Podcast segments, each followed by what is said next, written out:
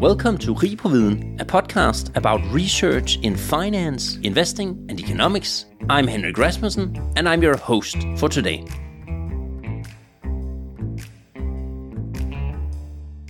We've made this episode with DFI, the Danish Finance Institute. DFI, supported by Finance Denmark, has a goal to build the world's best research environments of finance in Denmark and support the education of candidates for the financial sector.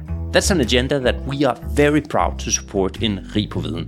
You can read more on danishfinanceinstitute.dk.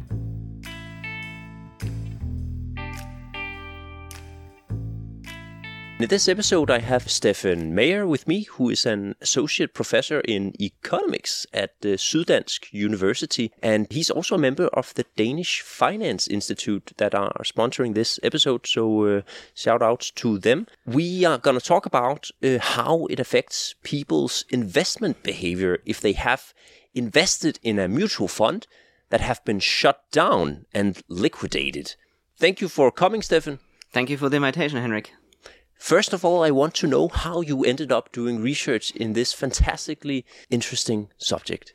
Well, this kind of has a long history. Like when I started doing my PhD initially, I was aware that populations are getting older. Um, because populations are getting older, our pension schemes all across Europe and all across the developed world are getting less and less generous. So the responsibility is transferred to private investors, to us to make sensible investment decisions. When I looked at what people were doing, I figured out, well, there might be some reason and some room for improvement.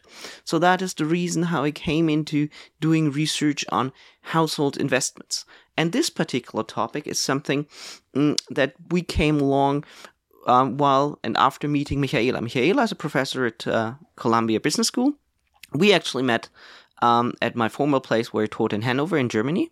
And then we met over conferences and started talking about interesting, interesting topics. And it's obvious, obviously clear if two people are interested in private investors' decisions, and particularly investments, then there are two topics that really make sense to look at. The one are single stocks, and the other thing are mutual funds. Yeah. Mutual funds are a super large business. Trillions and trillions of dollars are invested in them. So it just makes sense that if like more or less more or less everybody who is investing in stock market at one point in his investor's life has a contact with a with a mutual fund to actually look at these major vehicles of investment. And then, particularly as you just said in your introduction, they also offer interesting features in that they can be liquidated, merged, changed. So there's a lot of room for, say, surprising events where people need to make a decision that can be exploited for research. Yeah, it's actually super interesting that you you mentioned this in the start that the responsibility of investing savings and making a return on on your savings for later in life that responsibility has more and more come over to the individual. And actually we've we've done quite a few episodes recently on pensions where this is exactly what what happens. A lot of people have been moved over to this uh, market pensions or, or, what they are called in English, where the risk of high or low returns uh, is actually put on the the individual themselves, um, and they just get whatever returns that the market or their investments are giving. So you wrote this uh, article called "Individual Responses to Realized Gains and Losses," together with uh, Michaela uh, Michaela Pagel that you, you, mentioned before. What motivated you to to write exactly that article? Oh yeah, you know, it never is exactly that article that we started off working on in the beginning, right? So when you get an interesting idea, you start getting the data and then see what's in the data in the end. Uh, but what what we really were interested in, as said in the beginning, we were interested in understanding better what drives investment decisions, see what people are getting correct, what people may getting incorrectly. So we know from a bunch of literature that people do not make the optimal decisions, at least not the optimal decisions with respect to normative theory, to what we teach our students in class. So there is a discrepancy between what people should be doing and what people are actually doing in reality. And um, when we want to look at these kind of decisions, um, it is still necessary to understand better what people are doing. Now, when you want to analyze these decisions, there are usually a lot of confounders that make it difficult to see what people are doing or why they're doing or what are the factors the small little factors that drive these decisions. Because you know when you normally look at people through life and see at one point in time he t- makes a decision then there are a lot of things that change at the same time by also making that decision. For example like people may have re- just received a salary. They may have received a dividend. Or they may have moved houses or they may have had an inheritance. And all of these are interesting features by itself, but it's very difficult to analyze. And moreover, we don't necessarily know what they have looked at before. So now we would actually need a situation where we do not see that wealth is changes, changing, or the private situation is changing by much. And we would also prefer a situation where we have a benchmark. What would be like the situation where people should in a rational way being going back to. And um, th- that such a situation um, actually was on our minds. So we started thinking about where's a situation where people need to take an investment decision, where basically there is no change in wealth. And our initial thought was okay, we could do bonds. So bonds at some point mature and they are paid back. But usually, when they are paid back, they also have an interest component to it. So again, people are kind of richer than they immediately felt before. I mean, they're of course entitled to that dividend or coupon, but not necessarily they have to been aware of it. So then we came along at a situation where, where basically I got a letter um, saying that, that an ETF I hold got merged into another one because the firm got acquired. And when we talked to some people at the conference, said, well, yeah, but maybe like funds are also liquidated.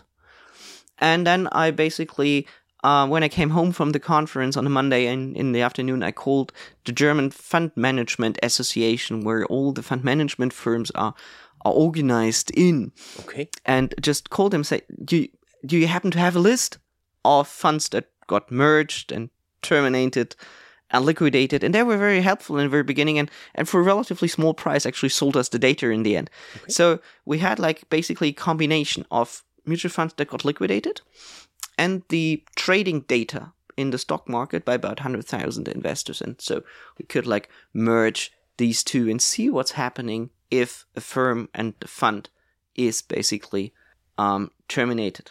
Yeah, and you, you mentioned a lot of, of, of this about uh, decisions, and, and usually when we talk uh, decisions in finance, it's kind of related to, to behavioral finance, like what what things in people's minds makes them take certain decisions and and can those uh, psychological phenomena be explained or extrapolated? Maybe we can expect them to happen again in certain situations and and that's what we're gonna talk about uh, a lot today. Um, but but just to to to to start a little bit with with your article because in in your introduction you actually mention how um, only around half of uh, U.S. households they participate in the the stock market. And uh, they only invest around uh, forty percent of their wealth in, in stocks. Um, so, so there's really a lot of people that don't get to benefit from the strong returns that, that stocks provide over time, or, or what?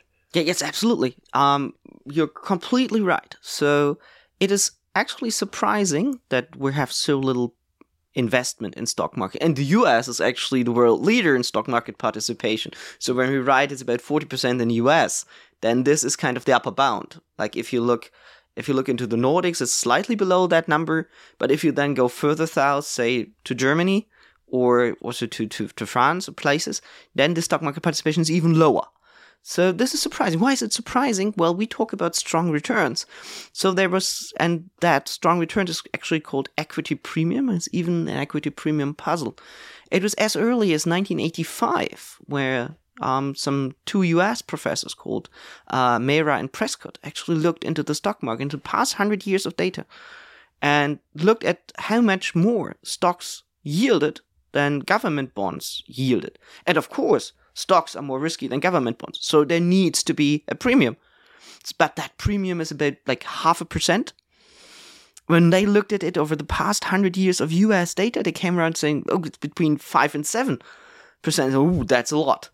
But then, okay, because you know, scientific processes lead to criticism. Said, wow, the, the US also was very successful mm. in the last hundred years. uh, both on a geopolitical um, um, sphere, but also economically. So people started hiring a lot of research assistants and colleagues in at the London Business School had a huge army of, of, of, of research assistants sending them to the library all over Europe and the world, digging out data over the last hundred years in many, many countries. 16. They found the same kind of numbers. So there is an equity premium and equity premium puzzle. And it is very, very surprising that this equity premium and equity premium puzzle exists and people are still not participating in the stock market to pocket this equity premium. And it's very, very difficult to rationalize why people are not participating in the stock market. One reason could be they could be very risk averse.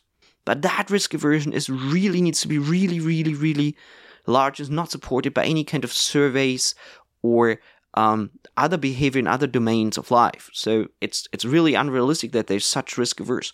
Could be that they don't know, but it's kind of an, an, an open question. What actually makes people shy away from the stock market? And one thing that could be true is either they don't know about it, they are afraid of stocks because it's kind of ambiguous, they're a bit difficult to judge, yeah. or they have made negative experience mm. and maybe have been judging stocks from a from from a bad perspective like from behavioral science it's not necessarily our article but from behavioral science we also know that that the loss to an investor is twice as bad than a gain so you know loss aversion not knowing being less familiar but also like we show now negative experiences may contribute to explaining why there are so many people not participating in, the, in participating in the stock market? Well, of course, there could also be people that currently do not have the money, right? Mm. But over a lifetime, we would expect that more or less, from a normative teacher's professor's point of view, would expect that most people yeah. do participate, but they don't.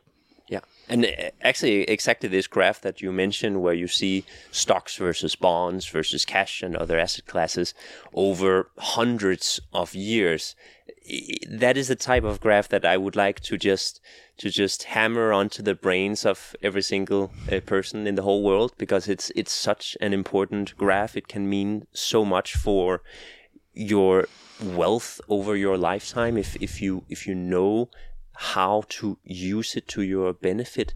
Um, and it's such a shame that, as you say, there are so many people who, who might be scared away from from the stock market or, or just investing in in general. Um, maybe it's because we mention words like uh, the equity premium puzzle that uh, they shy away from from that area because there are a lot of uh, financial mumbo jumbo that people don't understand even though things can can be quite simple right? When when you really cut cut it down to the to the chase. But uh, but hopefully we can make an episode here that that brings the things down on a level where people can uh, can can understand. And um, and also this thing that you mentioned about people being scared away from the stock market that is exactly what we are going to talk about today because you in the article you focus on on quite a, a narrow area i would say like what what happens if if people have been investing in a in a fund that goes uh, bankrupt that that it, it, gets shut down? Um, that's probably pretty often a, a, negative experience. We know that most funds are closed because they don't do very well. Yeah but so, the the difference is i mean that is interesting and also a little bit of, of a correction like the funds do not go bankrupt. Mm-hmm. they just cease existence. Yeah. The good thing is like if you invest money in a fund you basically are not like investing in a firm. So you when the firm goes bankrupt you get back as an investor whatever is left over. If a fund decides to cease kind of existence then what's happening is you're getting back the investment money that is in the fund. So basically compared to the day before the firm decides or the fund decides to cease existence to today, there is no major loss because of that decision. So basically, there's no kind of bankruptcy cost to it. So bankruptcy usually means, oh, made a big loss. When a fund ceases existence, there is no big loss. You just get your money back from yesterday. So basically, you you have everything that you had. Your wealth doesn't change. Well, just changes what changed in the day, but there's no reason for a negative return on the day of closure. Mm. Well, and of course, funds close for many reasons, right? One reason is because they are they haven't performed well, but that is only the background reason. The foreground, the, the, the reason the foreground is it gets too small. If a fund gets too small, then all the costs that are related to fund. You need to audit the fund. You need to pay the fund management. You need to do the advertising. You need to have secretaries. You need to, to conform to regulatory requirements. If a firm gets too, and a fund gets too small, it's just not efficient for a firm company, uh, for a fund company to have that fund any longer on the menu. Mm-hmm. Particularly, of course, if the fund has not the potential to attract future investment, and that is particularly related to performance. So they cease existence. But there are also reasons why firms stop having a fund for purely strategic reasons. Like in our sample, for example, there's the case that, that the firm that the fund management company decided to stop doing white label funds. White labeling means you're a fund management firm, but you allow other banks, financial advisors, and so on to use the fund with their own label so give it another name. And one firm stopped that practice. So these funds had to end existing. And that is also an interesting piece where we looked at and see that our results basically held. It's not performance and size is important, but it's not necessarily the driving the driving factor behind what we're what we're doing. Yeah. I just want to to define um, this uh, word that that we say mutual funds. Like what are those? These are just the very common investment funds that that we can all invest our savings in. For example uh, they they are made from Danske Invest or Nordea Invest or Formuepleje and, and so on. Um, and and and you can invest in them in in or through your normal bank etc so so it's quite a, a relevant uh, subject I would say for for a lot of people. Um, and and and just to to to to make something clear, like mutual funds, of course, they've been very popular in the past and are still popular now. Uh, there's also something called ETFs or exchange traded funds. Would you say that your your research uh, also uh, covers that area? Like like the the conclusions that you make are they also relevant for ETFs? I do think they're relevant for any kind of investment vehicle where people uh, can make experiences in. Um, the only difference is mutual funds are closed down a little bit more often than ETFs are. Also, because like the relevant costs that are associated to to them are pro- presumably higher, um, but in principle, it would also apply to any kind of experience that people make in, in any kind of of investment uh, vehicle. It's just that these mutual funds are kind of wider um, dispersed in the society. We have a sample and a case where we can actually look at it, but I wouldn't see any reason why that should not apply to ETFs or, or stocks, except for the case that um, they may not be as easy to research because there's not as much data available. Yeah. Okay. And then in the in the paper, uh, you make this distinction between realized losses, which is what uh, you are, looking at in particular, and then what you call paper losses. Could you tell our, our listeners what is the difference between the two? Well, when you hold your own portfolio, you have bought mutual funds, ETFs, maybe stocks at different points in time. And if you look at them today, you can look into your portfolio and you'll see some positions that trade at a gain, where you've made a gain, and some positions where you've made a loss. Yeah. Green and red, right? Green and red, basically. And then um, at each day you can make a decision to sell one of these positions. And if you sell it, you realize it. So realized gain or loss is something that you decided to sell or that have been decided for you to sell, right? If the fund um, terminates, it's refunded, then you're forced to sell. You have no choice, but it's still realized gain and loss. Now, if you just keep the position and do not realize it, so keep the unrealized position, we give it another name. We call it paper gain because it's just on your slip that you get from the bank, but it's not in your pocket. And in, in theory, I suppose investors should not be affected by whether they sell with loss or a gain and whether uh, there is a paper loss or a paper gain in, in their portfolio. If we are all rational, as, as we often assume in theory, this shouldn't affect our behavior. But but I think in, in reality, it, it kind of does, right? Well, yeah, there there's a lot of research in the different domains. So um, now time is limited, of course. Um, so there could be different kind of podcast after all on, on that one. But you're right. In theory, what should matter basically is only the prospects of a particular investment for the future. It doesn't matter what happened and up until yesterday, it is irrelevant for your decision. The only thing that you should care about is what are you expecting for the future? And is it worthwhile keeping a position for the future? When we talk about it in class, we always say, is that a positive NPV project? Yeah. So is there a positive value to keeping that stock? So that should make us aware of trading things. So now if you look into into all the literature that has appeared so far, then there are some kind of facts where people are even um, differently affected by basically paper gains and losses.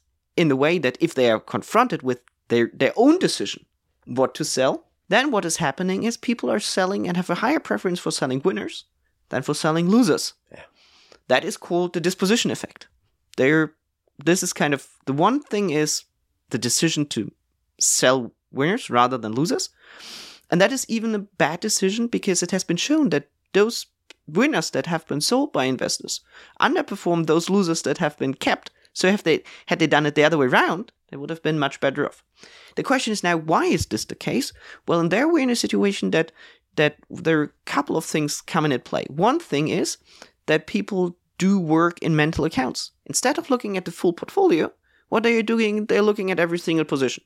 But they should basically see the correlation and the effects of correlation um, between them, which is obviously difficult. We call that mental accounting. And the second thing that comes is like what we talked about loss aversion, is about the way that utility functions are shaped, and maybe also some things like regret aversion or the problem of explaining why you realized a loser or admitting to yourself dissonance avoidance that you made a loser. I Yeah, have a friend. You were wrong. Uh, yeah, I have a friend. I have a friend who always says, you know, whenever I sell a security, I tell my wife I'm fifty dollars and plus. It's probably rational on on the total utility of his life. On the investments, is not that smart. we are in our study um, going into a little bit of a different direction. So because a fund is actually forcibly closed, and it surprises a lot the investors because they're they're not really informed about it. The fund management and the fund management company has to announce it depending on what fund it is, between four weeks and six months in advance. But there's no personal email, no kind of letter that you get, no inbox entry that's coming to you. It's just, you know, a situation where, where it's more or less surprisingly closed. At least the way in Germany and where our data is, located. Now you're you're closed. So you're moving this thing from paper gain to a, to realized gain. And then we're kind of in a situation that we say, okay, now you're closed down. And because it's kind of very different uh, um, uh, among investors, when you bought the different investments, some investors at the closure of the fund are closed out at a gain.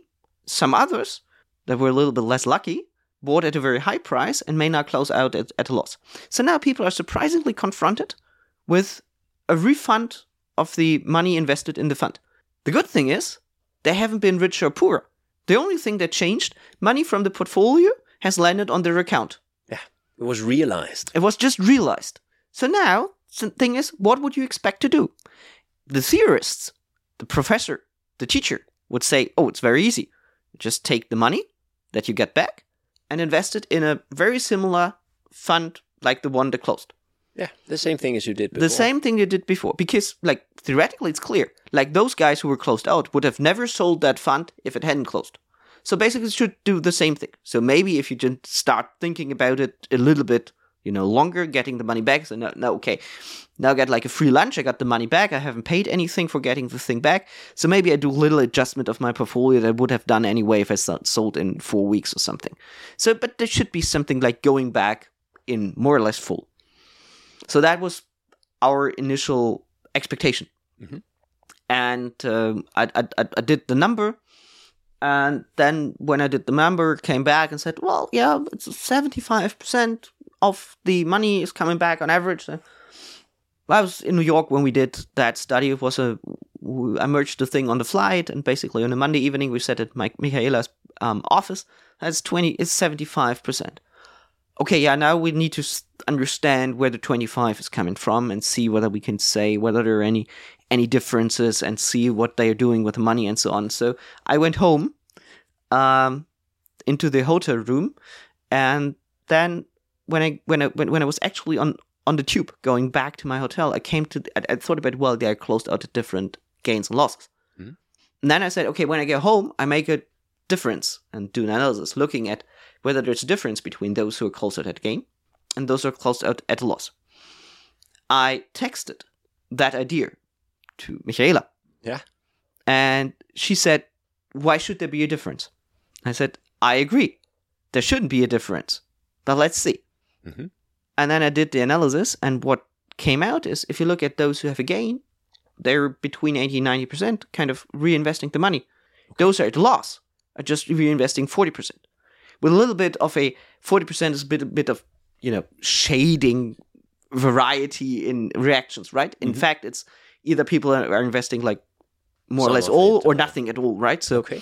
so that is kind of what is happening. But still, like a lot of investors do not reinvest at all, and the average is way lower. So obviously, being closed at a at a loss actually makes you think different Yeah. about your future investment. And again, the information from the past doesn't matter. You wouldn't have changed if you went closed. So what is actually happening within you to actually change your view on the investment that much?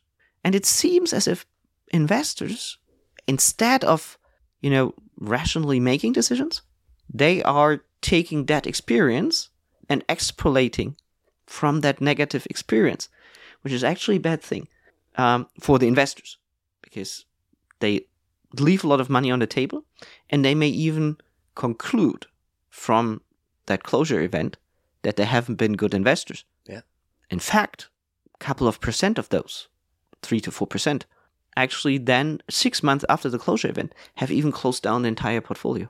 That is that gives us some understanding, if you take it as a larger perspective, why some people may not invest in stock markets or may no longer invest in stock markets because they made a negative experience. Yeah. There are also quite a few papers that say if people burned their hands once, Mhm. once bitten, twice shy is a public saying.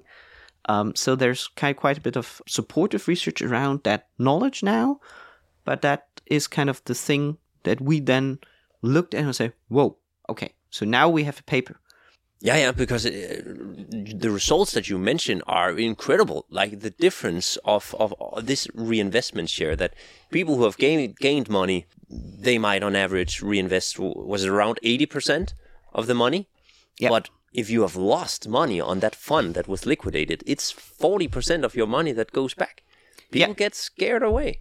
Yeah, and the thing is, they leave it in their account, right? So, so they leave Yeah, it sitting in in, the account. They have it just in cash. I mean, if they would consume it, fine, right? Mm. Then okay, utility. But they just leave it in the account. It, I mean, that the, the whole story we're researching uh, uh, plays a few years back when there was still interest. But I guess this mechanism is kind of universal, and if that happens every time, then obviously in low interest rate environment, it's even worse than it was like ten years ago. Now those cash don't generate any returns at all. Right, exactly. And, and and I think we can also, as you do in the article, like we can extrapolate these bad experiences that happens in mutual funds to a lot of other areas, like people who have been investing during a crisis, in the financial crisis. If you've experienced losing fifty percent of your money, whether you sell or not, it, it's gonna affect you, your behavior going forward. Yeah, it, it, it does.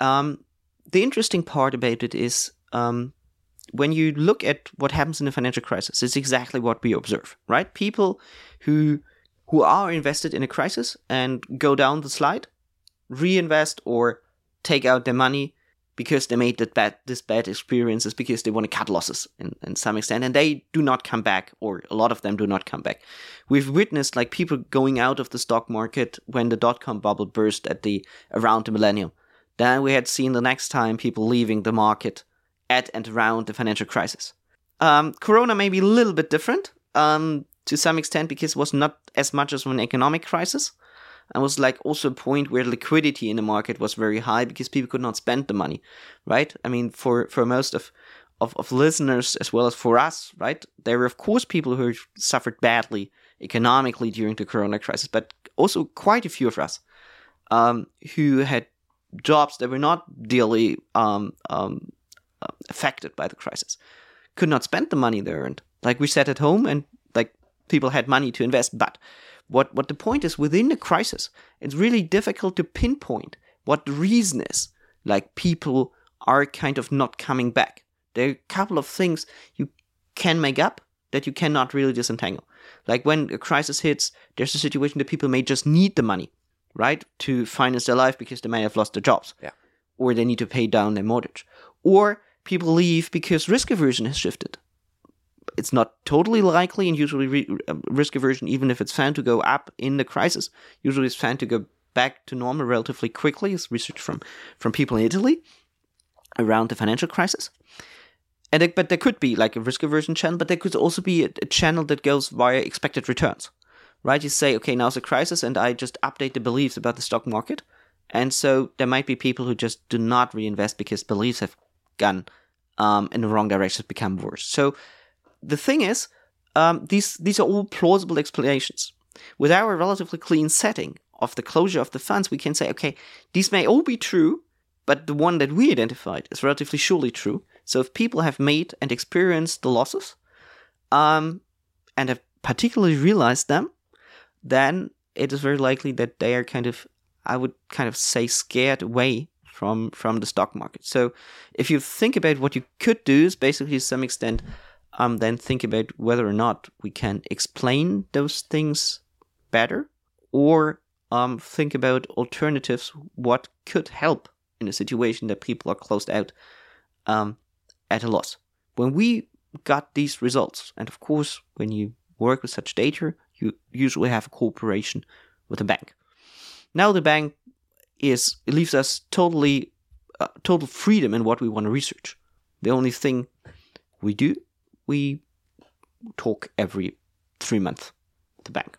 So anything interesting. Mm-hmm. And one of these talks happened after I returned from seeing Michaela. I talked to, to the bank. And um, three days later, I was at the bank discussing what we could basically do with, or what they could do, what they should do. Because for them, it was also a problem. Like funds closed down, people took out their money, had it in cash. And of course, for a bank, it is also kind of better, say more profitable, if the money is not sitting in a cash account. Yeah, you make money if they are invested in a fund instead. And also the clients make money because if they're out of the fund, they don't get the equity premium. So yeah. basically having them back into something sensible is a win-win. Yeah. Right? So basically it was a question of, of, of what what could be done. Like one answer would be um, like we talked before starting about merging funds. Right? So there's a practice where you do not liquidate the fund, but if you merge it into another fund. That might be problematic on the one hand, if the other fund is not kind of any better than the one that they got out. But at least people stay in the market. Yeah, that's better than nothing. It's maybe better than nothing. Optimally, funds close, refund the money, and then people are giving are given kind of a, a guideline what to do. Maybe personally write them, give them a letter, say what you did, what could be the next steps, or talk about a bank, not not necessarily advising them, but also informing them and giving a platform. Say, hey, here's a link, click on it. There are some proposals what you could do. It's nothing bad. It don't blame it on you. It's just the market. It's just the fund. Just you know, go ahead. Yeah. Keep the money in the bank. Here are the options you can take. Yeah. This thing about uh, merging funds, uh, could you just like the, define that real quick for for our listeners out there? Well, what you could do as a fund, right? So so you as a fund management firm, have a fund that has become too small to be profitable. We talked about there may be funds that are too too small to be profitable. So what you could do is either you decide to close it, or you actually find another fund that takes up these investments that are in the fund, either within your own fund company, or you sell basically or, or hand over the fund to another firm. And then you merge the two entities and you get a bigger fund that is then big enough to be profitable. Another way why mergers may occur, say one firm buys another firm that runs mutual funds, and then they have like two very similar funds. So if you just use the synergies from having one larger entity, so you just have like one fund manager, one trading venue, one research, one secretary, all this just instead of two having one, makes sense to maybe merge them. And then the investors usually are just transfer it from the one fund into the other fund. Yeah. So maybe the ISIN, so the the um, number, the identification number of your investment changes, but otherwise the product is not changed by much. This is kind of um, the second option that you could do if you are fund management firm and you know want to get rid of inefficient, ineffective funds for you, and it kind of splits half and half with a slight overhang for merging. Yeah, because it's in better interest, or it's, it's maybe in, maybe more interesting for fund management company to keep the money of the investors rather than refund it. But as you say, like like usually, I, I would think that when when you merge one fund into another, um, the other fund is kind of close to the old fund. Like it's it's might be the same uh, area that it invests in. Maybe the old fund was a, a, global stock fund and the next fund that it's being merged into is a global stock fund with an ESG focus for example. So that would be relatively easy to to move customers or uh, investors over there. They might be invested in almost the same thing. Um, but but I know that it can also be a completely different type of fund. Like I know that that Formuepleje, for example, recently took their their Danish equity fund, I believe, and merged into the the global equity fund. So so it can also go in in that direction. But also something that is is very popular is if you have a fund with maybe not a very good track record, you can actually almost restart the fund or relaunch it. Like maybe give it a new name, but it's actually the same fund. You just delete all the track record, uh, don't show it to your investors anymore. Is that also called a, a merger or is it a relaunch or what is it called? I must admit, I don't know how that is looking like in, in, in my data. I would also think that would be then, if you I mean, could you always stage a case where it's going to be a merger, start a new fund, and then get the assets over. There is long ago a colleague that by that time was still here at, at Copenhagen Business School that has now moved to to Vienna. Um, started a project, but I don't know whether he ever finished or even really started it. Looking at at the at, at changes in the investors base by changes of names of funds. Okay, and I think like it ended with having too few cases where you could do reasonable research with. But also also for us like the cases with with emerging funds and differences in the merging entities mm, relatively quickly gives a sample size of one. So you cannot really distinguish between reactions of people in a reliable manner. Otherwise it would be interesting to see if people react to a fund that actually changes their investment strategy the systematic risk profile of your of their portfolio. Would be interesting but i think that might be a little bit of an overstretch yeah. of the data particularly like we like there there are a couple of thousands funds deleting, terminating, merging, but there's only a subset of those held by the investors. So it's very it's kind of difficult to look into the trading behavior in the data to get like a sample size that, that yeah. is any at any reasonable numbers. Yeah, but otherwise, like to, to get back to, to your research, uh, as you also suggested before, uh, it seems that, that asset managers should maybe not liquidate funds if, if many investors are facing losses because that might scare many of the investors away from the, the stock market. So so instead you suggest that, that they could consider merging the fund as you say or, or offer other uh, reinvestment options and uh, I know from my time in, in, in Morningstar that, that a lot of uh, fund managers uh, unfortunately they, they use this strategy of of merging uh, or changing the name and etc. of their expensive and, and underperforming funds uh, into an almost identical fund that just keeps underperforming, keeps doing relatively bad and uh, but but they can restart the, the track record as I mentioned before and, and make it very hard for investors to, to really see that that this old fund used to to underperform so they, they kind of get a, a free slate uh, on on maybe uh, uh, on hurting the investors in, in some way, right? So, so, is this really how we should treat investors, or, or what do you think? Oh, um, I'm usually a big fan of maximum transparency and maximum freedom in economic decision making, right? Inform people in the right way, and then they can make the decision they deem best suited.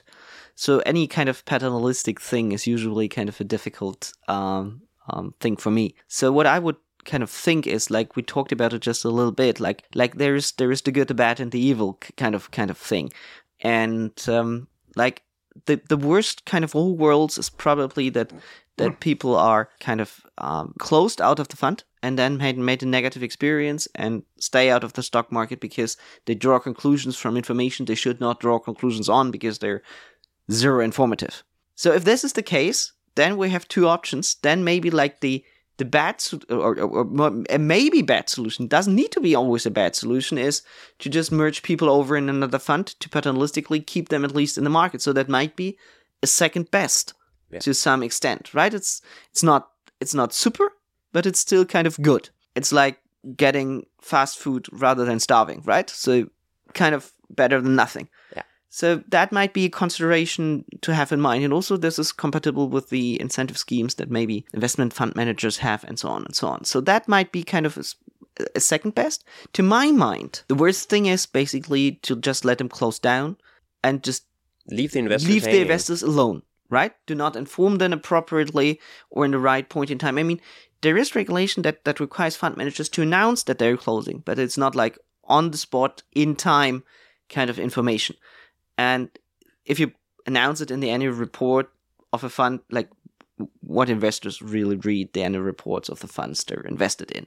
It's not criticizing neither the fund management industry nor the fund manager, but the question would be what could be a way that actually deals with that issue appropriately. And I would think that one way of doing it, and would also be in the self interest of banks, is kind of alerting clients, saying, hey, look, that fund you were investing in is going to close. And maybe banks in Denmark do it.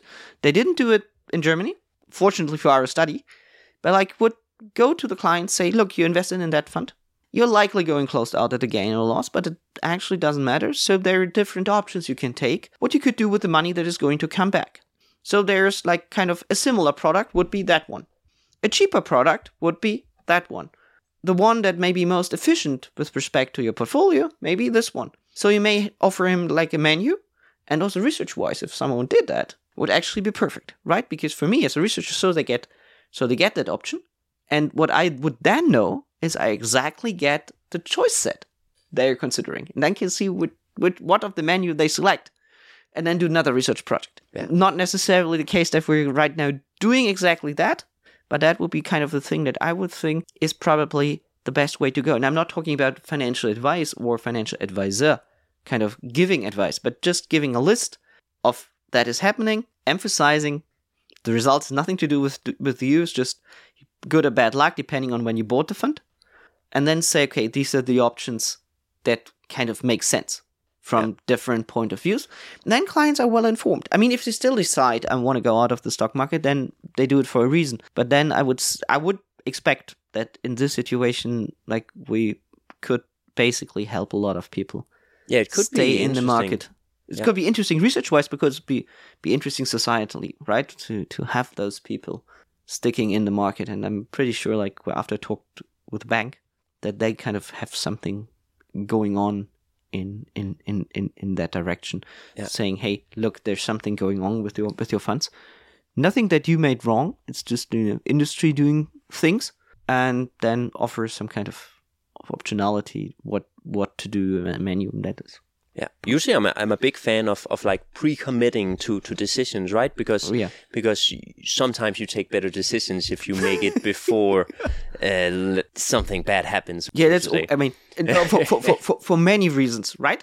Like like one thing is if you've got more time, you usually um um make better decisions as in a situation where you are in a hurry, right? And also kind of pre-committing to decisions uh may actually help you overcoming the the spontaneous impulses, Yeah. right? Of of what you do. We talk about things like like like self control, right? At some point, you have the money, and then you're you're having the impulse to to consume rather than do something for the for for the longer term. So uh, a friend of mine um, who who who who works for life insurance um, at some point started. You know what my biggest competitor is? I said no, and he said like the German equivalent of Elgiganten. Say why that? You know when people have to make decisions for for for for the for the far distant future, they always have like kind of the incentive to to make a decision of either you know saving for the long term, which, which they know is good, or just consuming the money I have that gives immediate pleasure. Just buy the TV. buy the TV. And in that kind of thing, it's kind of with such kind of high hyperbolic discount rate, it's always rational to do the immediate thing rather than say for for for, for the long run and postpone that to tomorrow. Yeah. Procrastinating. It's also the same with students, right? I, I I'm surely starting to to study tomorrow, oh, but today I'm going to the bar. Next day, same logic applies again and again and again, and then there's a motivational issue until you get a time issue. and I know what I'm talking about. exactly, exactly. Um, but but but I think maybe the, the challenge of, of pre-committing in, in a situation where it's announced to you that your fund is gonna close, in that moment you're gonna go and take a look at your at your balance and see if it's a paper loss or a paper gain, and maybe already at that point you're gonna make a decision to to shy away from reinvesting that money. Maybe true, but it's still on paper. It's not that you have it in your pocket and on a slip where it tells you you made a loss, Yeah, right? Yeah, so and- so and so you- maybe maybe at that point you still you're still like more open to to making decisions at the right point in time. In research, what they call about we we talked about mental accounting quite a few minutes ago. Like when you do an investment in a stock, you open a mental account. And in the mental account, you do that for that stock, whether it's a gain or a loss. Now, when, when someone comes to you and, and forcibly closes you out of a fund, then you close that mental account and it's gone. And basically, you, you also mentally incur all the losses and process them and also suffer them as, as a feeling. So now, if you were still at the paper gain loss domain, and someone offers some different investment to replace the one you have. They call it then rolling over the mental account. So you still have the mental account, but you don't close it. So you just move over money from, from one account to the other. And in that situation, you do not go through the emotional realization phase of what's going on. Yeah. So you basically move things from A to B, and then you still have it in the same mental account, and that may, may to some extent prevent that realization and this experience effect that we're documenting. Yeah, so there's this difference between how you react when you have a realized loss instead of a, a, paper loss, as, as you point out in the article. Like when you have a realized loss, when you are, you're forced to sell your fund that has been liquidated at a loss, you suddenly become risk averse. You might get scared off from investing that money again because you had this bad experience.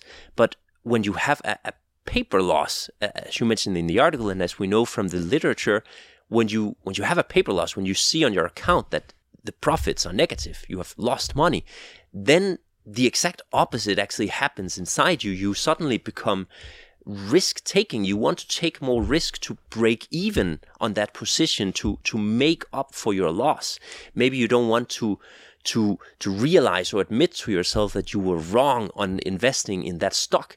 You want to be right, so you might hold the position or might even invest more into that stock to to make up for that loss. And, and, and that's a super interesting distinction, I think, in, in, in your paper that you you point towards. And I think that that as investors, we have to be aware of that situation that's going on in our minds so we can try to take more rational decisions and not be affected of whether there's a, a red number or a green number on our uh, on our Nordnet account, for example. I totally agree. Um, these green and red numbers actually do play a role, particularly also for these decisions, and they kind of kind of ca- are capable of amplifying or mitigating those effects. There's a study um, that came out a couple of months ago in the Journal of Economic Behavior and Organization by Kerr Friedman, co-authors, that actually had a natural experiment where, where a bank had introduced red and green numbers on gains and losses. Hmm. And guess what? The effect became stronger Yeah. because it became kind kind of clearer to clients. Like this is also this is kind of we, something we also think see in our data, but kind of for, from from what what like theory tells us, it just makes for the clients it makes sense because if you think about a ten Danish kroners gain or loss, if you already made the loss, and the curvature tells us then in the loss domain when you when you when you have made loss on a position, a paper loss, and you gain ten, it feels much better than if you would be able to lose 10. So you are willing to gamble for the 10. If you made a gain, then, you know, losing 10 is much worse than winning 10. So you're not willing to gamble. So you sell. So this is kind of the underlying reason of the disposition effect. And I completely agree with your with your idea that people should be kind of asking themselves whether this is a rational decision or whether I'm falling prey to some kind of of, of a of an impulsive reaction of us as a client, right? So there are two things um, um, we should potentially bear in mind. Like one thing is Daniel Kahneman, Nobel laureate Daniel Kahneman, has written a book on thinking fast and slow, and said we have two systems in our mind. One is this is intuitive and works quickly, and the other one is where we really think and make rational decisions. And uh, sometimes it's important for us to stop, think, okay, is it now the system one that just wants to get over it quickly? Or is it system two that makes a rational decision? And may make sense sometimes to stop, pause, ask, is it rational decision? And then maybe use system two. And there are a lot of people who uh, are kind of impatient. 40 years ago, there's been an experiment by Walter Mischel. He has made a marshmallow test. And yes. he is putting up a table of kids, basically and every of the kids has had had a marshmallow in front of him or her. And then he said, "Oh, ah, I forgot something in my office. I'm back in three minutes." And if you haven't eaten the marshmallow, then you get another marshmallow, and that return is incredibly high. You double your return in three minutes. So every rational person should not eat the marshmallow. I certainly wouldn't because I don't don't like marshmallows at all. uh, so I would try to sell my marshmallows, yeah. but that's a different thing. But the kids, like the majority of the kids ate the marshmallow before getting the second and did not patiently wait for the second one. Tracing them through life also told Walter Mischel, like others, that these impatience actually has also consequences. And those people who ate the marshmallows are kind of more likely to be obese, um, are kind of seem to be a little bit less rich. So there seems to be some issues. So after all, if you just summarize those, whole things, when you make an investment decision, making decisions better than not making a decision, but thinking about it and making sure you are not falling prey to any of the behavior traps is potentially also worth some money. And there's also kind of a, a quote that the, the, the teacher of the famous investor Warren Buffett had in one of his books that he called The Intelligent Investors, written in 1949. He said, like, summarizing the whole thing, not knowing what research would produce in the next 60 years, the investor's chief problem and even his worst enemy is likely to be himself.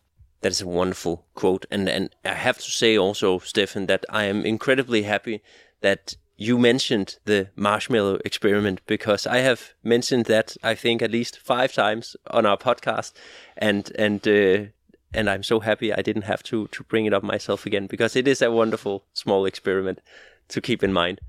But with that, I would like to say thank you for coming. It was wonderful to have you in the studio. It was a pleasure. Thanks for having me. Thank you for listening to Rig på Viden. I hope you learned something. And if you like our podcast, you can support us by following Rig på Viden on your podcast platform or by writing a review on iTunes. On LinkedIn, you can follow Andre Thormann, Benjamin Somofen or Henrik Fode Rasmussen. Take care.